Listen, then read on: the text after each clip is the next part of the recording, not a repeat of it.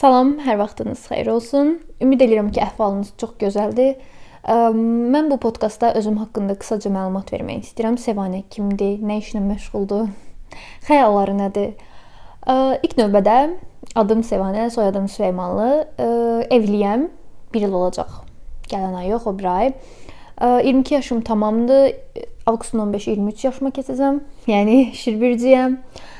Artıq 3 ildir qrafik dizayner və digital marketoloq olaraq fəaliyyət göstərirəm və bununla yanaşı kodinq öyrənirəm və IELTS-ə hazırlaşıram fərdi olaraq. Yəni ki, ən böyük xəyalım Kanadada təhsil almaq və orada yaşamaqdır. Bununla yanaşı YouTube kanalım var. Vegetarianam. Qoy deyim.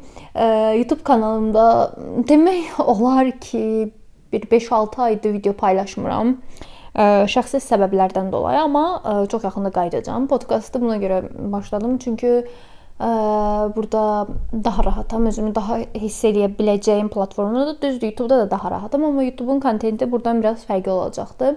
Ona görə, daha doğrusu buranınki oranınkindən fərqli olacaqdı. Ona görə düşünürəm ki, podkast həm də mənim üçün daha rahatdır. Nəysə. Bu boş məlumatları qırağa qoyum. Podkastım bu barədə olacaq. Bilirsiniz ki, çoxlarımızın iç dünyası biraz qarmaşıq, qarma qarışıqdır.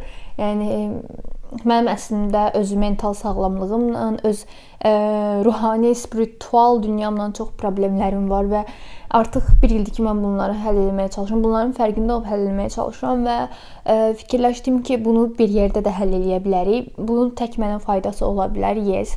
Amma mən istəyirəm ki, mənlə bərabər çox insana faydası olsun.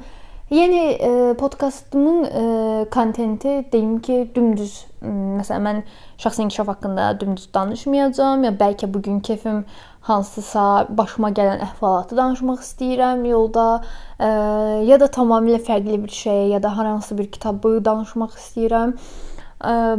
Yəni ki, bunlar tamamilə necə deyim, biraz müstəqil e, rəftar etmək istəyirəm podkastımdan. Çünki dediyim kimi podkastın e, podkast bu platforma elədir ki, elbə bu platforma elədir ki, bu YouTube-dan fərqlidir. Background-a ehtiyacın yoxdur. Saçını ə, düzdür. Normalda da sən YouTube-a normal halında çəkilə bilərsən, amma mənim üçün ən müəyyən bir şeylər var da, yəni saçımı düzəltmək, nə bilim background hazırlamaq, əynimi dəyişmək. Yəni ki, bu belədir. Nəysə, e, ümid eləyirəm hamımıza uğurlu olar. Hmm, hamımız üçün yararlı olar, həyat üçün xüsusilə yararlı olar. Vela.